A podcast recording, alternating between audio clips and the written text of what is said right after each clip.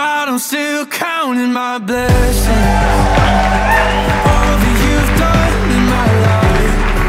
Hello, everybody. Welcome back to Ignite Radio Live.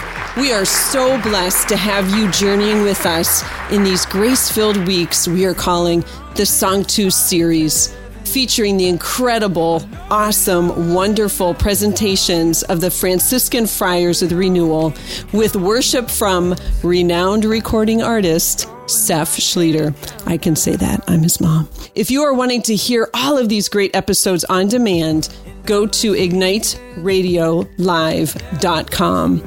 And we're inviting you to be more than just spectators or sitting and enjoying, just listening, but to embrace this grace being offered more fully alive in marriages and families through what we are calling the seven week challenge. What's that? We are asking you, challenging you, inviting you to bring your family together once a week for a meaningful time of talking and praying using the Live It Gathering Guide. We know it'll be a challenge. We know there may be pushback from your spouse, from your children, from yourself, but we encourage you to just do it. Go to massimpact.us forward slash seven week challenge. That's massimpact.us forward slash the number seven week challenge. It's not too late. And I promise you, the Lord will meet you there. It'll be the best Advent flowing into Christmas ever. And finally, we ask you to please partner with us. Our full time mission is to unite families in building the kingdom. Go to massimpact.us and click the partner button. Thank you so much. God bless you. And now, on with the program. I am really encouraged just seeing all the families, all the young people together, all the moms and the dads together. I live, I'm currently assigned in Newark, New Jersey, and within about, I don't know, within about a mile of our friary, we're pretty close to a fair amount of the, the individuals and the mothers and their children that live around there. But I quite honestly don't know of a single intact family of all the people that we work with. And our culture is so broken, but it's a beautiful shot in the arm for us to be here today. Don't think that the witness you give isn't a very strong example to the world and to the church of who God is, who His love is, and the fidelity that is necessary. Uh, Father Malachi, the priest that gave the talk this morning, and I joined the community of Franciscans about 15 years ago together. Uh, we were ordained at different times. He mentioned his prayer card, something along the lines of in Elvish, the dawn will break again. There is a hope. Uh, mine was a little bit less original, maybe. It was inspired by the Holy Spirit from the prophet Jeremiah. Jeremiah 31. I have a plan for you, not for disaster, not for woe, but I have a hope for you. And we know that, right? We know that to be true, but there's a difference of whether, we, whether or not we can live that in our hearts and in our minds, knowing that God has something that is true, that is better than what we can imagine, no matter how dark or negative our world might be. What is it that we hold on to? And is it the reality of God's hope, or is it something totally different? A fallen witness that this world gives. And we need to hold on to that hope, that hope that is reality above everything else. Uh, Father Malachi also he gave he read that story uh, of Peter right walking out on the water, and then Peter starting to sink because he takes his eyes off of Jesus. But what do the scriptures tell us that Peter that Peter actually saw, and therefore he begins to be afraid? It's a fine detail that oftentimes is overlooked. Matthew's version of the story, Matthew 14, what did Peter see that made him afraid? Peter saw the wind and he became afraid. Of course, he took his eyes off of Jesus. He saw the wind and becomes afraid. Now, this isn't anywhere in the church fathers. You're not going to find it in any commentaries, but it's not an inappropriate way to think about it. When the wind is used throughout the scriptures in many different places, what's it an image for? For the Holy Spirit, right? Peter takes his eyes off of Jesus, albeit, right, we never should do that.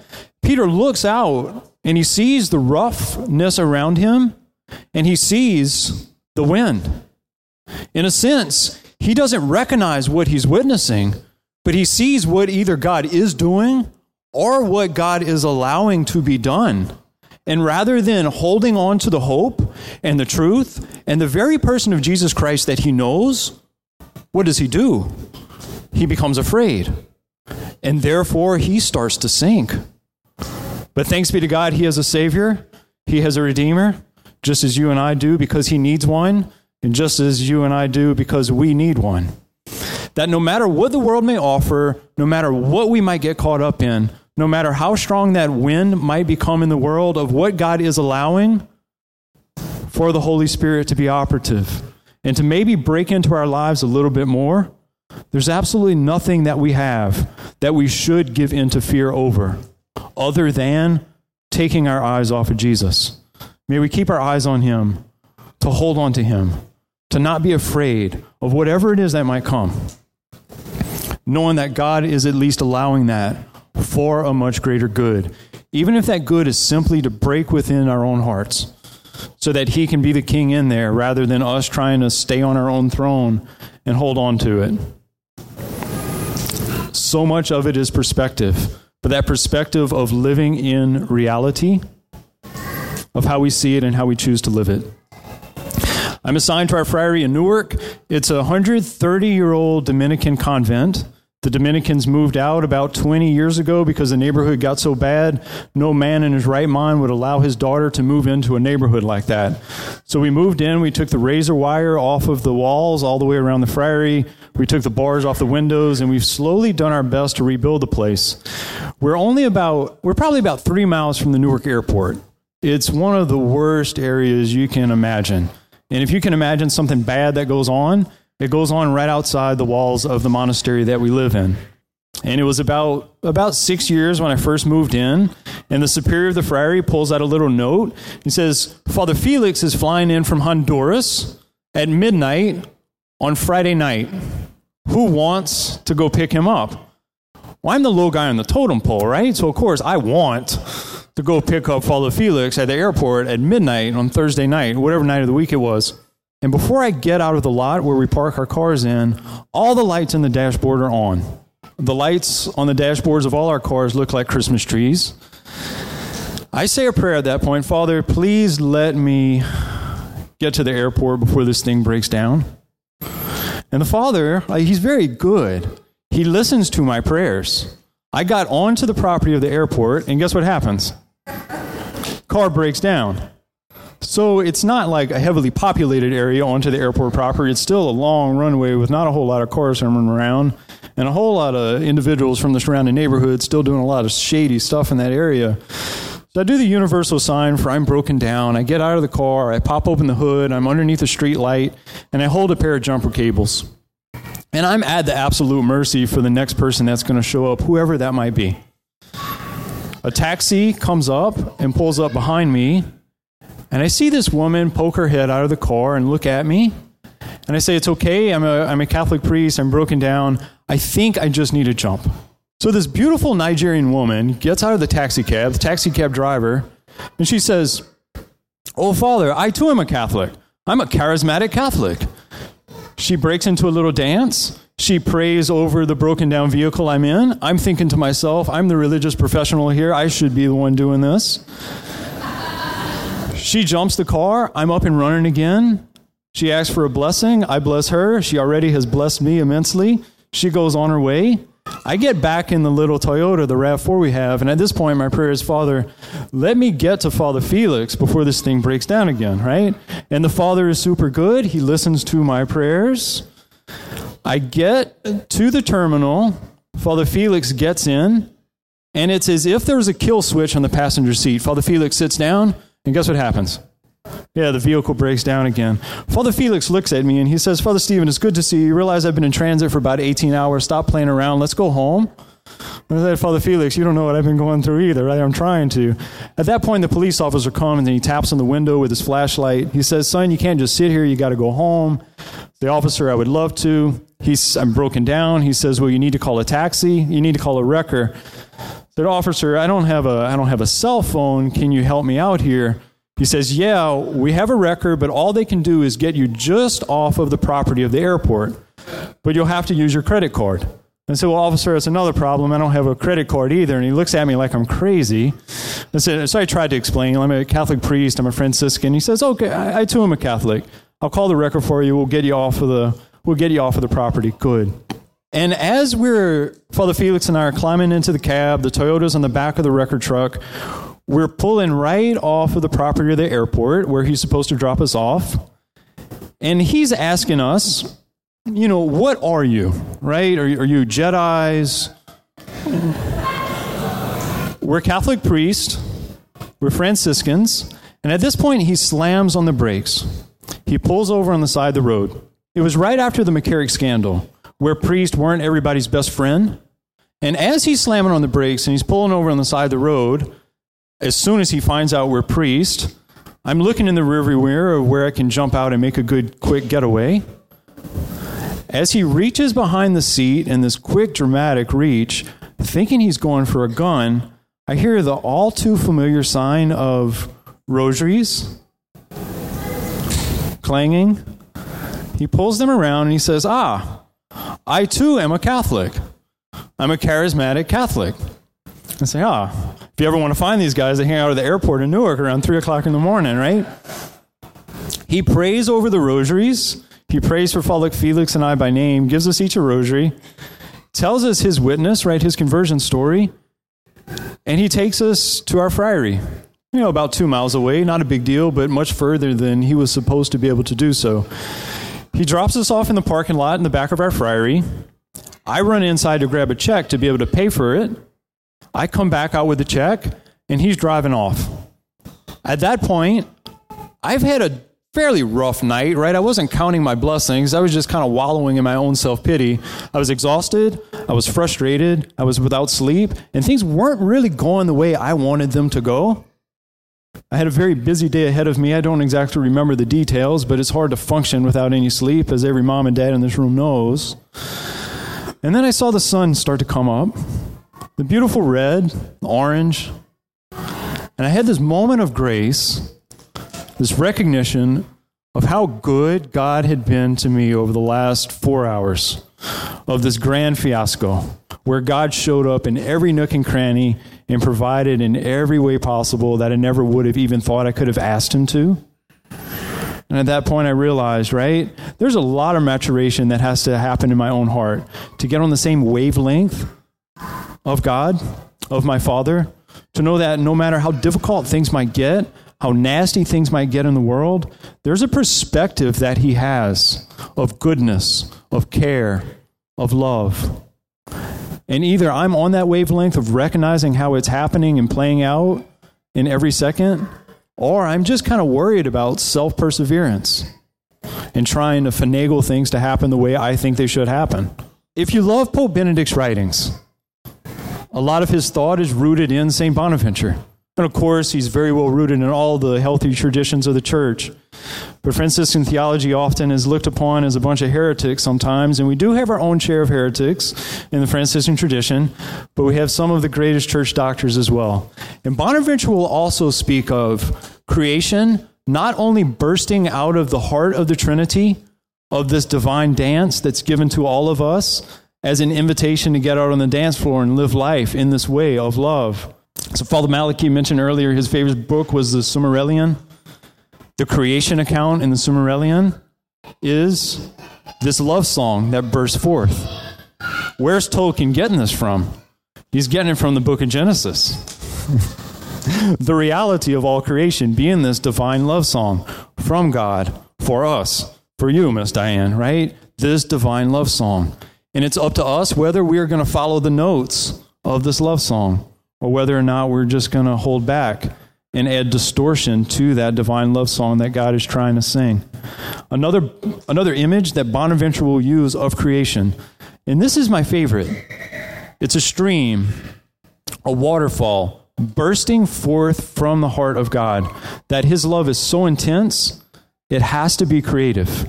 And therefore, creation bursts forth, including us to where everything we see in visible, re- visible reality should be a reminder of the goodness of God's heart bursting forth from who He is and that includes each one of us. That's the healthy view of reality that is a healthy interpretation of the big picture of divine revelation. And if we settle for anything less than that, we'll set, we are settling for less than who God is and who it is that He created us to be, to live in that. The title for the talk I was given this afternoon was Family Culture slash The Rosary. And I saw now it's titled In the Arms of Our Lady, the arms of our mother. Whatever it is, right? Our Lady is central to the whole thing because God chose it to be that way. But for us to live in a healthy culture and a family, as families, we have to allow reality to shape our hearts. And that whole idea of the culture, of being able to live within this dance, this love song of the Trinity, really has to form who we are so that that can flow out of us rather than the culture shaping us as well. And if you take that term culture, I uh, just trying to figure out a little bit of the etymology of it. There's one of my favorite books is Joseph Pieper's Leisure as a Basis of Culture, and he'll talk about uh, the relationship between the term cult and culture. And cult, of course, a healthy, of course, a healthy definition of that is simply worship. But also coming from the, the Latin term culture, we also get the same term that we that they would have used for cultivate. So cultivate, if you have a, a garden, a plot of land, the hard work that is necessary to be able to make that garden actually produce something, it takes a lot of toil, a lot of work, a lot of effort, and a lot of patience to make the ground actually produce something fruitful, healthy, beautiful. And for us to be able to have healthy cultures, Brother Damien and I, for example, in our religious life, for all of you in your family lives, I think that's a good example. Go back to the book of Genesis again, chapter 2. God creates Adam and Eve, He places them in the garden. And the command that He gives to Adam, remember? To till and to keep, to create a healthy culture in that garden, right? Husbands, fathers, your garden is your family. To both till, to work hard, to make sure that culture is healthy, but to also keep, right? To protect it, to keep out all the things that are unhealthy, all the things that can destroy. Man was made to worship. We become what it is that we do worship. And if you look at the secularized West, Western Hemisphere, rates of depression, rates of anxiety, rates of suicide go up and up and up the more and more we turn away from the Lord. The most baptisms in this last year of anywhere in the world happened in northern Africa. And if you look at the images of the children in Africa, you see nothing but white teeth smiling, right? Super happy, super joyful. They're not yet imbued by the secularism and the materialism that we have bought into as a culture. Their hearts are still free to worship the one true God, right? The one thing that ultimately will make them happy, that will fulfill them. And that's what we're made for, right? Either we're living in this world and we're given into the dance of this world, or we're willing to enter into that divine dance, that dance with the Holy Trinity. And this is the battle for our hearts. And whatever we give into will shape our hearts. Whether it is the gospel, whether it is divine revelation, whether it is God's grace, or whether it is the outside culture. And fathers and mothers, your heart is the one that will shape your children's hearts. Allow your heart to be formed by Jesus Christ and by his grace and your children's hearts will follow. If you allow your hearts to be formed by the world, your children's hearts will follow the world. Fight for it. Fight for it, please. John Paul II, in 1981, Familiaris Consortio, he writes on his letter to the families after uh, uh, the Synod on the Family, I believe, at least a small, small working group of families, he tells them that the family is the basic cell of society.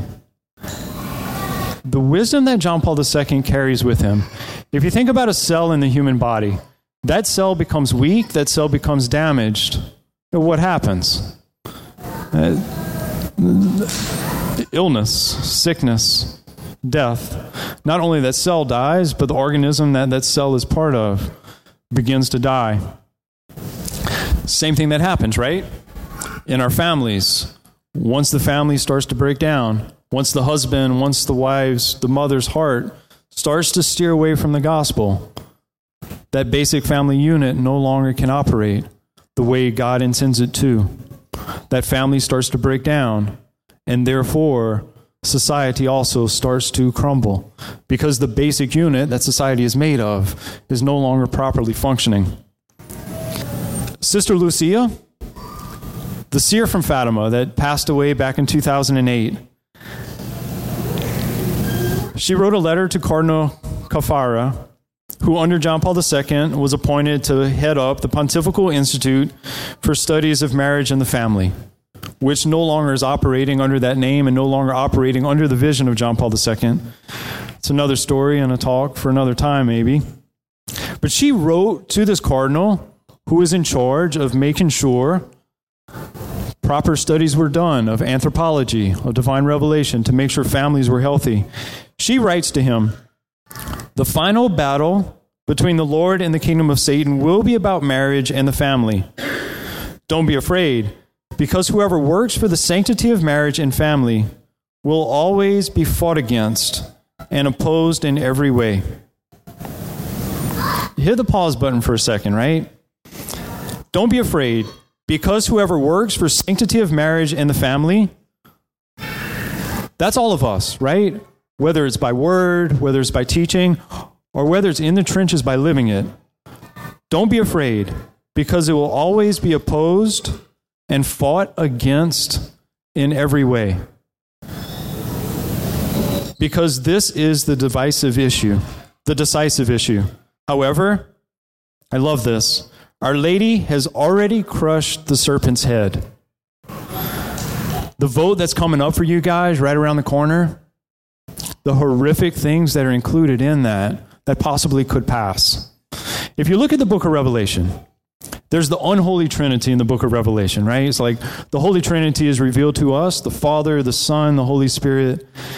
The evil one can do absolutely nothing creative. All he can do is mock. So there's this dragon, right? The same serpent that enters into the Garden of Eden. This great dragon in the book of Revelation. Then there's this beast that climbs up out of the waters in the book of Revelation. When Father Malachi mentioned earlier, it's the waters that are this area of chaos, mythically speaking, as well as in the scriptures. And it's this beast that comes up out of these waters, out of the chaos.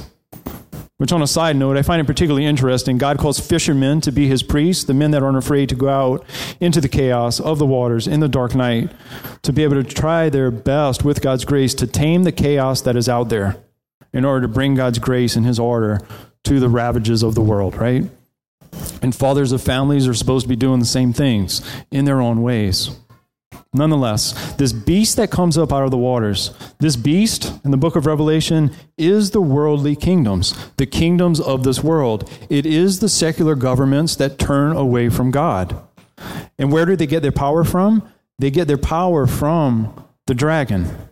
When a culture turns away from Christ, a culture doesn't just blindly float through society. It's guided by its individual members. And once those individual members are no longer God fearing, they're going to give in to the lies of the evil one. And therefore, this beast that is the world governments become controlled by the evil one. So you have the beast, you have the dragon that controls it, and the third person of this unholy trinity in the book of Revelation is the unfaithful woman, right? The whore of Babylon. And that is the religious society that in turn gets their power by being in corruption with the worldly government, with the beast. This unholy woman starts riding on this beast. Get the image, right? It's Jerusalem of St. John's time who is in cahoots with the worldly governments, no longer getting their power from divine life, but getting their power from cooperation with the worldly government. we need to be careful as a church.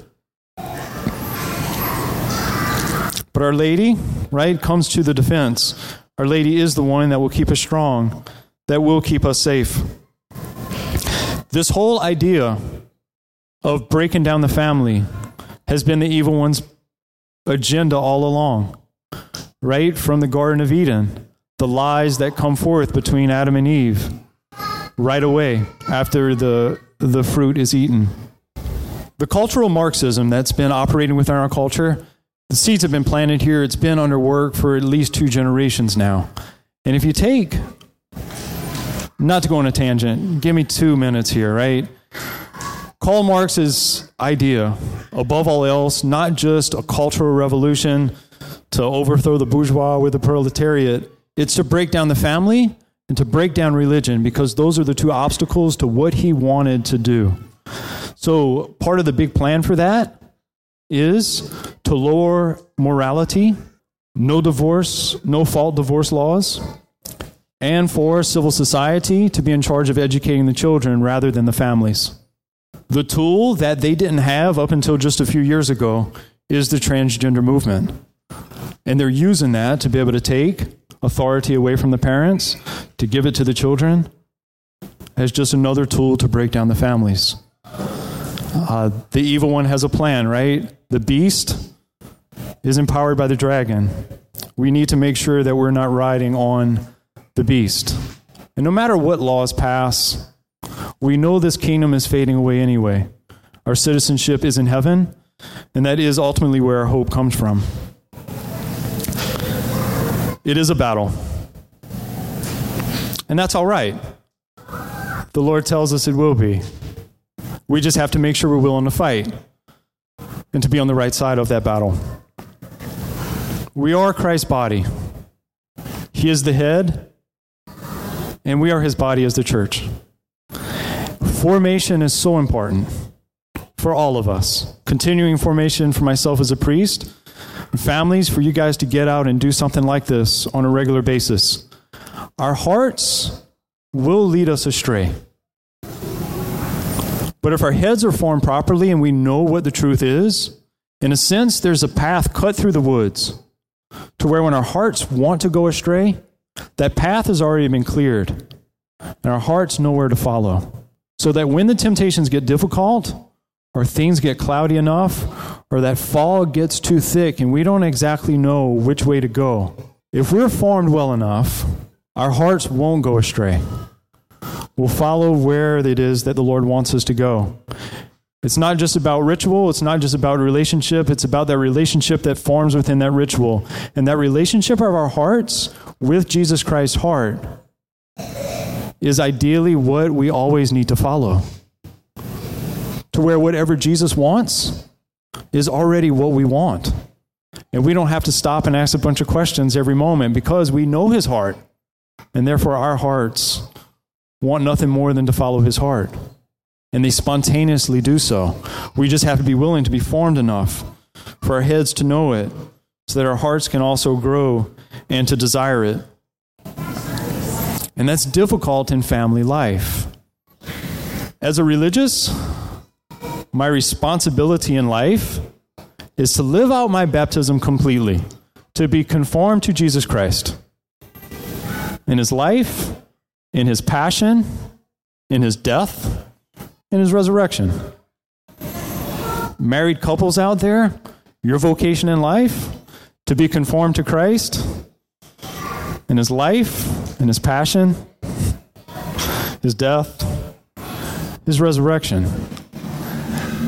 It's not complicated, but it's quite painful.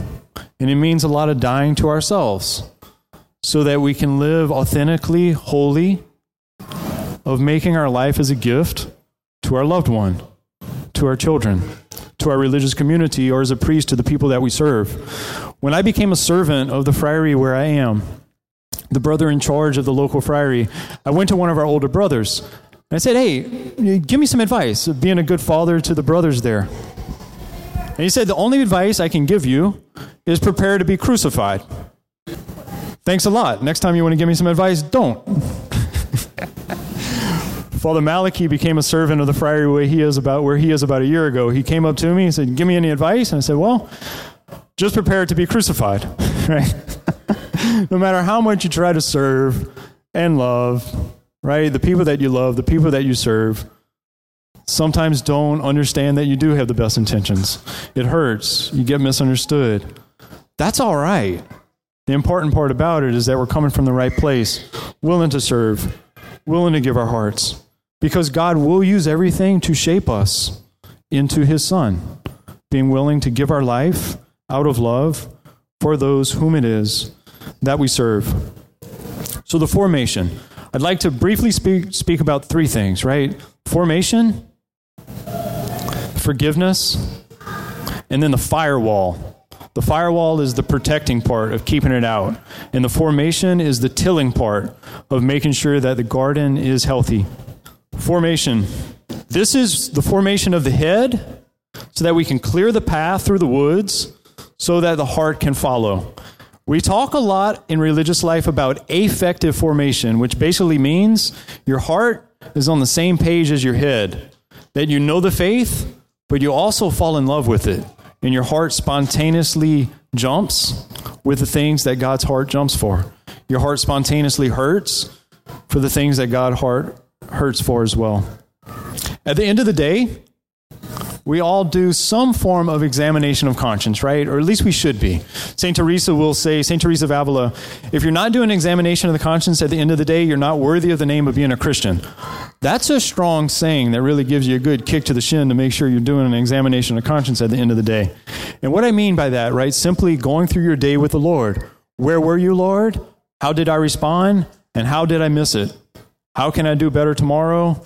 Asking the Lord for forgiveness and committing to do your best the next day. To be able to do that divine dance with Him a little bit better the next day, right? Not only do we do that with the Lord, speaking to Greg last night, this beautiful idea of sitting down with your spouse. Where's your heart, honey? And how can I help you? How may I have hurt you? How can I apologize? Imagine if every husband and wife did that at the end of the day, how different relationships would be. And I realize, right, the practicality of that happening every day isn't too practical.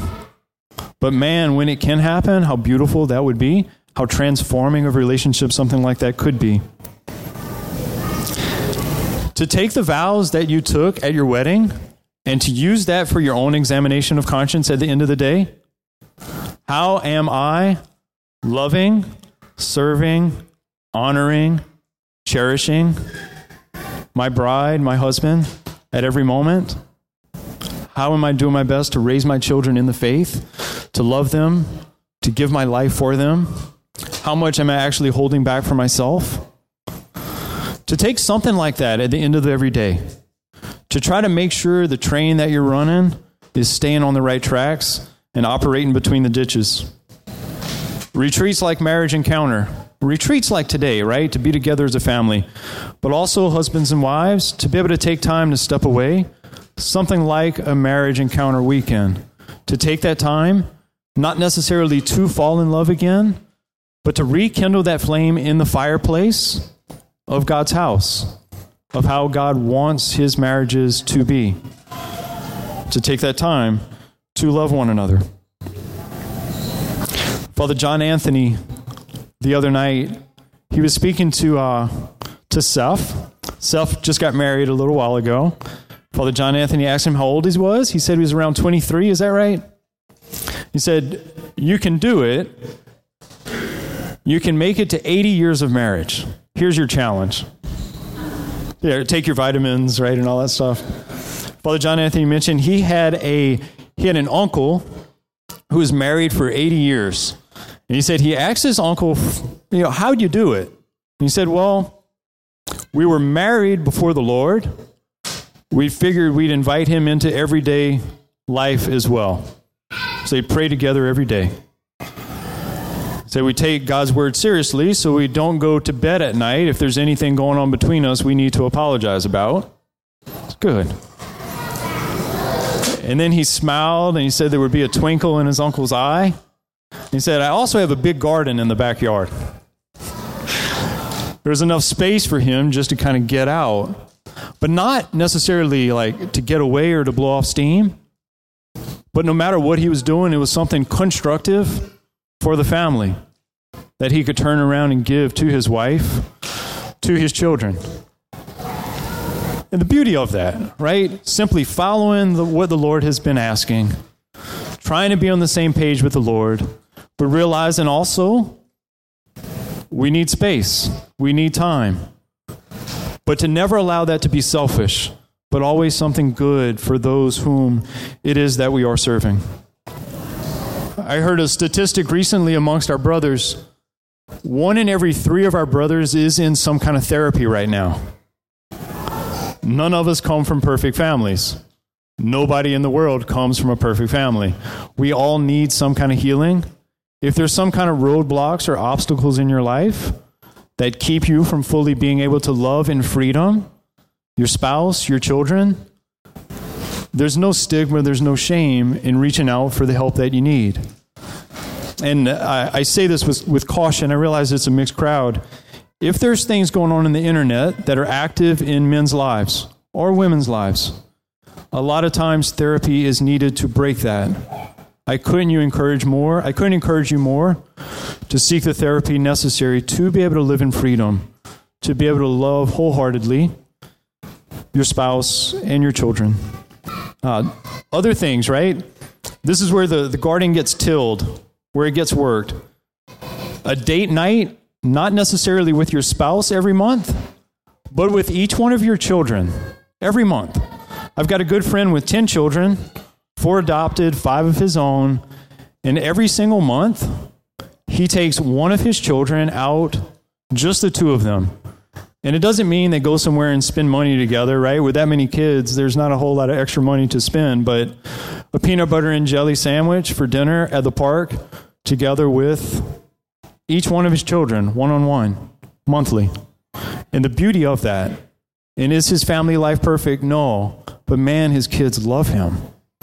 And it's quite beautiful. So beautiful. On birthdays in our friary, and I think it's a beautiful practice in families, the families that have seen it, at the end of dinner, we'll honor the brothers whose birthday it is. So, what that means is all of the brothers will have a chance to say, you know, Brother Damien, I'd like to honor you because you have the shiniest bald head in the community. Not as shiny, maybe not as shiny as mine, but something good, right? Something beautiful, something upbuilding. And everyone in the family will honor that one particular child, daughter, the husband, the mother, whoever it is, day that they celebrate. Something else that, that we do in a friary that that some of you guys are doing. I saw it on one of the, the note cards, and I think it's part of this six week commitment that, that everyone will hopefully make today. We call it fraternal sharing. When we're younger brothers, we hate it because we don't want to talk about our emotions, right? We're young men, we come from the world, and we're not going to talk about our emotions. As we get older, it becomes the highlight of the Brothers Week sometimes to be able to sit around and simply mention we each have about a three minute window, another brother can't break in and we just say our highlight of the week, our high, where we see God is working, and we say our, our low, our cross of the week, where we need prayer. And we're pretty vulnerable, realizing it's a mixed group. Nonetheless, here's where God is working, and here's where the cross is that, yeah, God is still working, but man, do I need your help? And if families, if you guys can somewhat adapt that to your own life, to where your children, can share in that in some way, you know what's going on in each individual member of your family's heart, at least to the extent they're willing to share that. That way, when you're tempted to blow up over little Johnny doing something, you realize little Johnny is a little bit more stressed and worried about X, Y, and Z that you just didn't know about because he didn't have a context to be able to explain that. And Johnny will be better for the rest of his life knowing how to share on a much deeper level than any man in our culture is being taught out there in the world. His family will be better served of it because of it, and his wife will be able to, to love him much more easily as well because he will know how to express who he is. And you can love someone to the extent that you really know them. I love you all in Christ. I haven't met all of you. But those I love the most in this room, Brother Damien, I love Brother Damien so much more because I know him so much more. And to the extent that we're willing to allow other people to know us, that's the extent that we can really expect to be loved by them. Hence, it is so necessary, right? That self revelation, of course, in an appropriate, in a healthy way. And also to, to get out as a family, as you're able to, to serve. We run a small soup kitchen in the friary where I am. And there's quite a few families that will bring five, six, or their nine children. And we have certain things that the families can plug into, whether it's you know sorting through clothing for the clothing handouts or helping clean the kitchen after the soup kitchen. But to foster a real awareness in the children's lives of service to others outside the family. If we're really baptized into the heart of the Trinity, and there's this radical dance going on within the Trinity of love and joy and excitement, and that becomes our own heart, we can't help but also be creative. And oftentimes that is in service to those who are in need, those who can't can't take care of themselves. So that's like part of the formative part, right? Quickly, just to move into the whole idea of forgiveness. My mom and dad, not to go into a big story, but it's where my heart is. My mom and dad, beautiful people, love them dearly. There's no animosity or angst towards either one of them.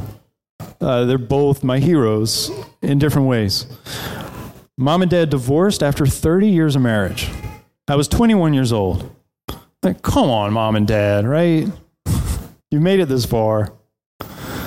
Something happened in their life where they took their eyes off of our Lord and they gave in to the culture. And rather than persevering and fighting for it, the easiest way was to go their separate ways. Sent me for a tailspin for a good decade. Right? And kids are resilient. That's a lie. Even an adult child, non resilient. And for those of you like from broken families, with broken families, God's grace is there. The seeds of my religious vocation, I think, were in a part because of God allowing mom and dad to go their separate ways. But when forgiveness is not the centerpiece of the table every night, something's off. Because even in the most perfect relationship, if Jesus Christ isn't center, that relationship isn't perfect. And the center of Jesus Christ's heart is mercy, is forgiveness. We not only have to be willing to forgive the other one, but we have to be willing to allow ourselves to be forgiven. So many couples that come to me with their challenges, it's often because something has happened in the relationship. The spouse wants to forgive them and has forgiven them. But the one who has caused the challenge initially, whether it has been infidelity, whether it has been something much less, whatever it is, because they often are unwilling to forgive themselves, they're unable to allow that relationship to be mended. So, not only being willing to forgive the other one, but also being willing to allow yourself to be forgiven. Quote from the Catechism, paragraph 2843. Speaking about forgiveness, just to, to recognize, all right, it's not the easiest thing to do, but it might not be exactly what we always think it might be. So also my heavenly Father will do to every one of you, speaking about the parable of the unmerciful servant. If you do not forgive your brother from your heart, there is in fact in the depths of the heart that everything is bound and loosened. It's not in our power not to feel or to forget an offense. Repeat that line. It's not in our power not to feel or to forget an offense. In other words, my heart can still be in turmoil and I can have a whole lot of trouble not thinking about it. That doesn't mean that you're not doing the work of forgiveness. Catechism continues, but, however, the heart that offers itself to the Holy Spirit turns injury into compassion and purifies the memory by transforming the hurt into intercession.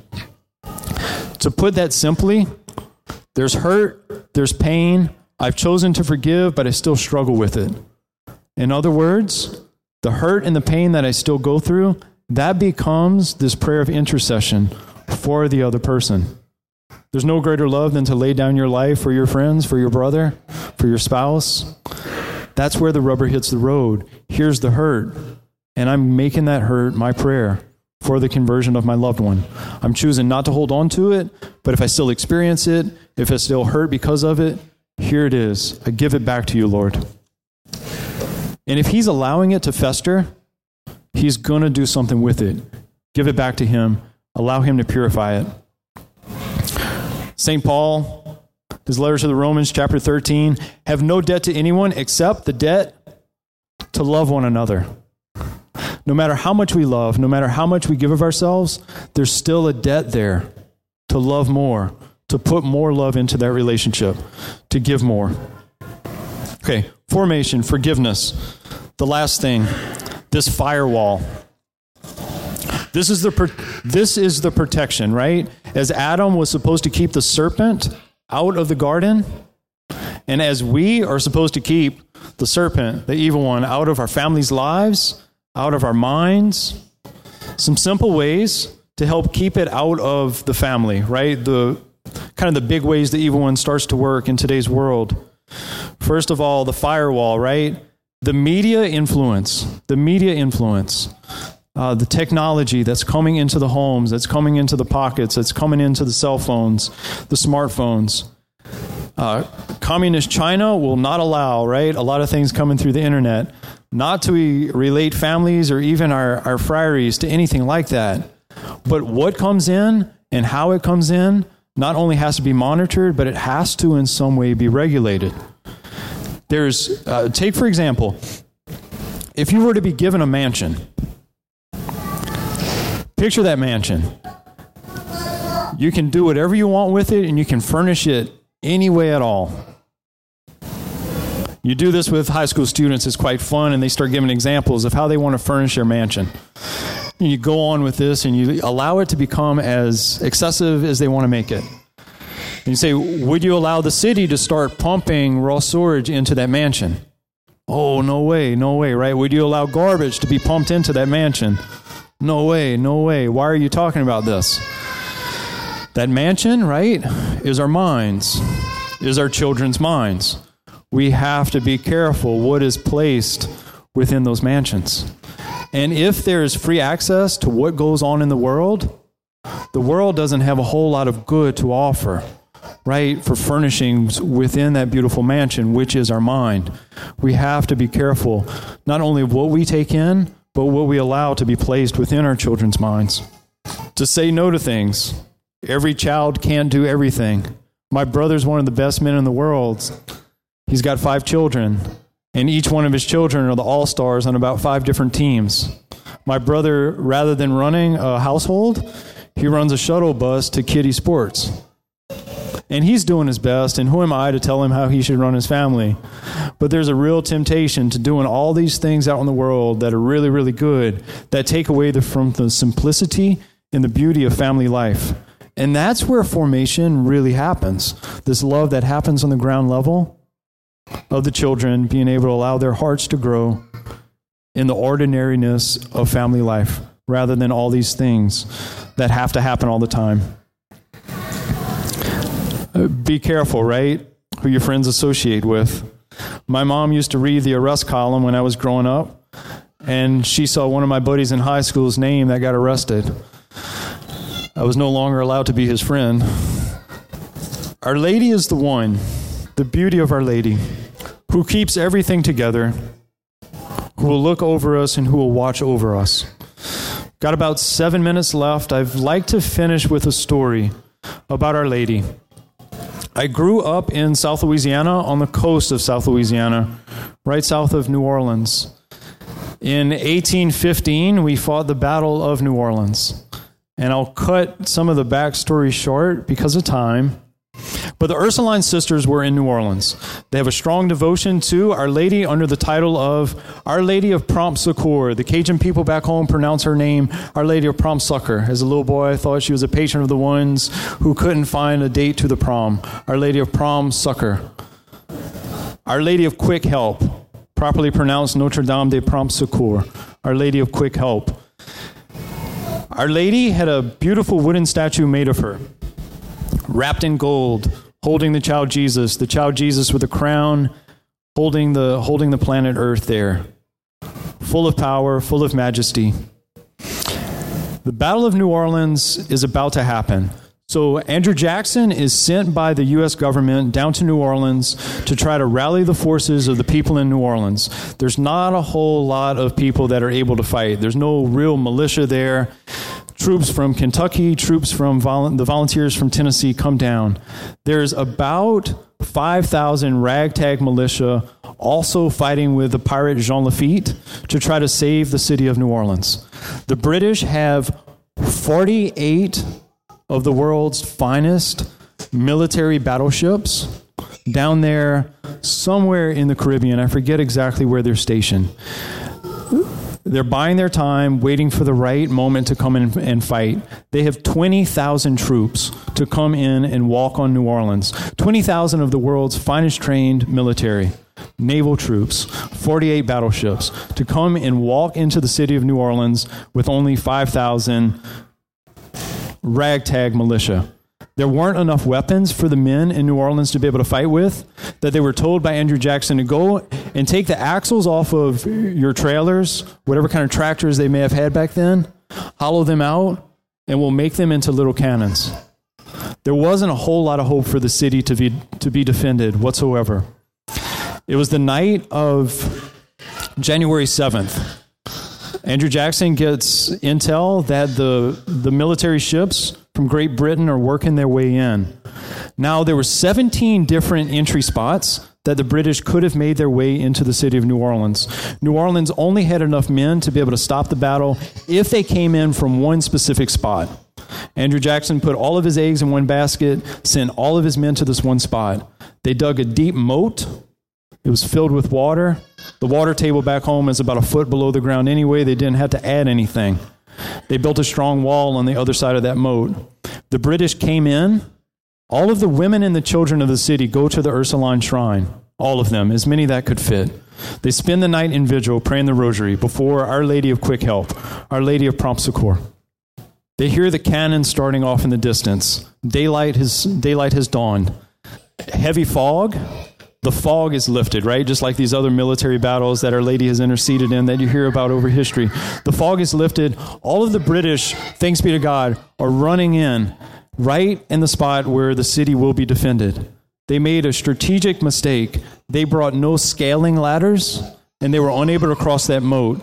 Not a single, not a single British soldier made it into the city of New Orleans for the Battle of New Orleans. There were 20 times as many casualties amongst the British forces as there were amongst the New Orleanians. The New Orleanians had eight casualties, and I don't mean deaths, I mean wounded men. And that was it. As Mass is started in the Ursuline Shrine, about 10 miles away, less than 10 miles away, the gunshots, the cannon fire was heard in the distance. The bishop is there celebrating Mass. The time for communion, a courier runs in, jumps off his horse, and says, The British have been defeated. They're fleeting. Our city has been saved. Our home has been saved. Our loved ones have been saved. Our Lady has done this for us.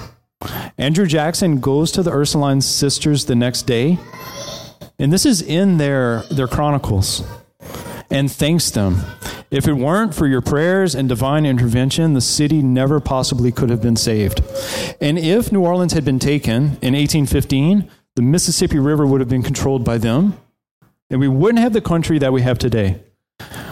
Our Lord and Our Lady gave us another chance to live in a place of the free, of the brave, and of those who are willing to love and worship and serve Him.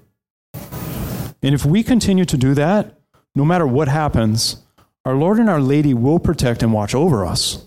They're not playing games with us. That doesn't mean our country will be as strong as it's ever been, but that means His love and our hearts will be as strong as they possibly can be. And that's the only thing that will last anyway. and therefore that is the most important thing. A hundred years later, Pope Leo XIII declares Our Lady of Prompt Succor in the statue in New Orleans a miraculous statue. He sends a papal delegate to New Orleans to crown the statue. There's pictures, images of Our Lady of Prompt Succor that are published. My great great grandmother is there, gets one of these pictures, brings it home to her house.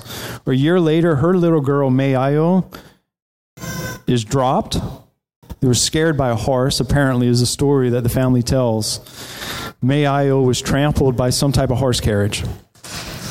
May Ayo's father, my great great grandfather, was a little country doctor, said there's no hope for your little girl to survive. There's no hope for his little girl to survive. He called his doctor friends in from the city. They gave him the same prognosis make her comfortable. There's no way she's going to survive. Her mother, a mother in faith, believed in miracles.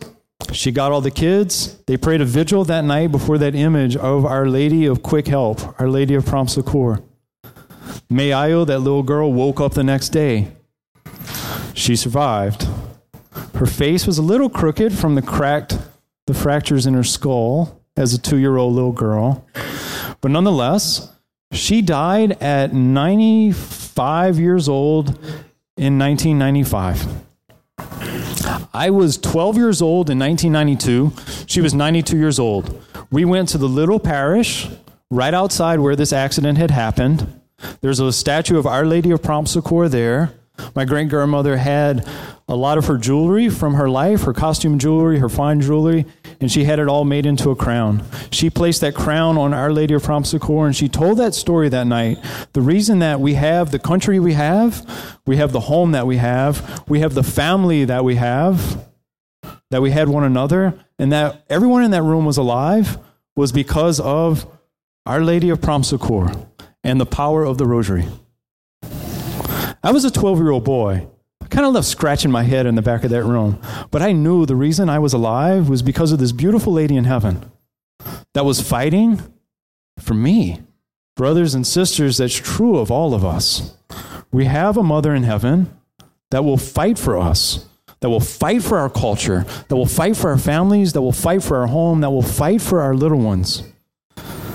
We have to entrust ourselves to her, to her son Jesus so that we may live, if not external freedom, we can live in interior freedom, so that we can grow into the men and the women, the saints that God has called us to be. And we will not only sell God short, but we will sell ourselves short if we settle for anything less than that. Not only does holiness depend upon it, but that's our joy, that's our freedom, that's our love, that's eternal bliss. Either we're trying to make our own dance in this life, we're unwilling to sing this love song that God has created, or we're willing to live in the heart of Him, to allow Him to take us out onto the dance floor of life, no matter how embarrassing or how ridiculous it might look for us. That's where freedom is. That's where love is. That's where His protection is. May we support one another, encourage one another to live that way, so that we may become who it is that God has called us to be. Amen.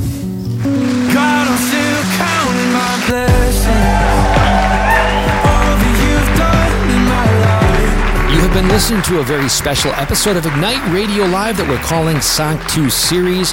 Eight incredible weeks through Advent and into the heart of Christ Mass, featuring the Franciscan Friars of the Renewal with worship led by Seth Schleter. If you feel like you missed something or you want to make sure you hear it all on demand, you can go to igniteradiolive.com and certainly find our program, Ignite Radio Live, on any podcast. Embrace the seven week challenge. God appointed and anointed us to make our homes that kind of place. Embrace it. Just go again to massimpact.us forward slash seven week challenge. Again, the number seven week challenge. It'll take you 15 seconds to fill out that form uh, and journey with us. And we do ask that you please consider in this season coming alongside of us. Our mission is to see families united in building the kingdom, God's means of making his very presence known. We can't do it alone. We need each other. We are all in in this mission. We're trusting in God's grace. Please partner with us. When you go to massimpact.us, click on that partner tab. Thanks so much. Until next week, God bless you.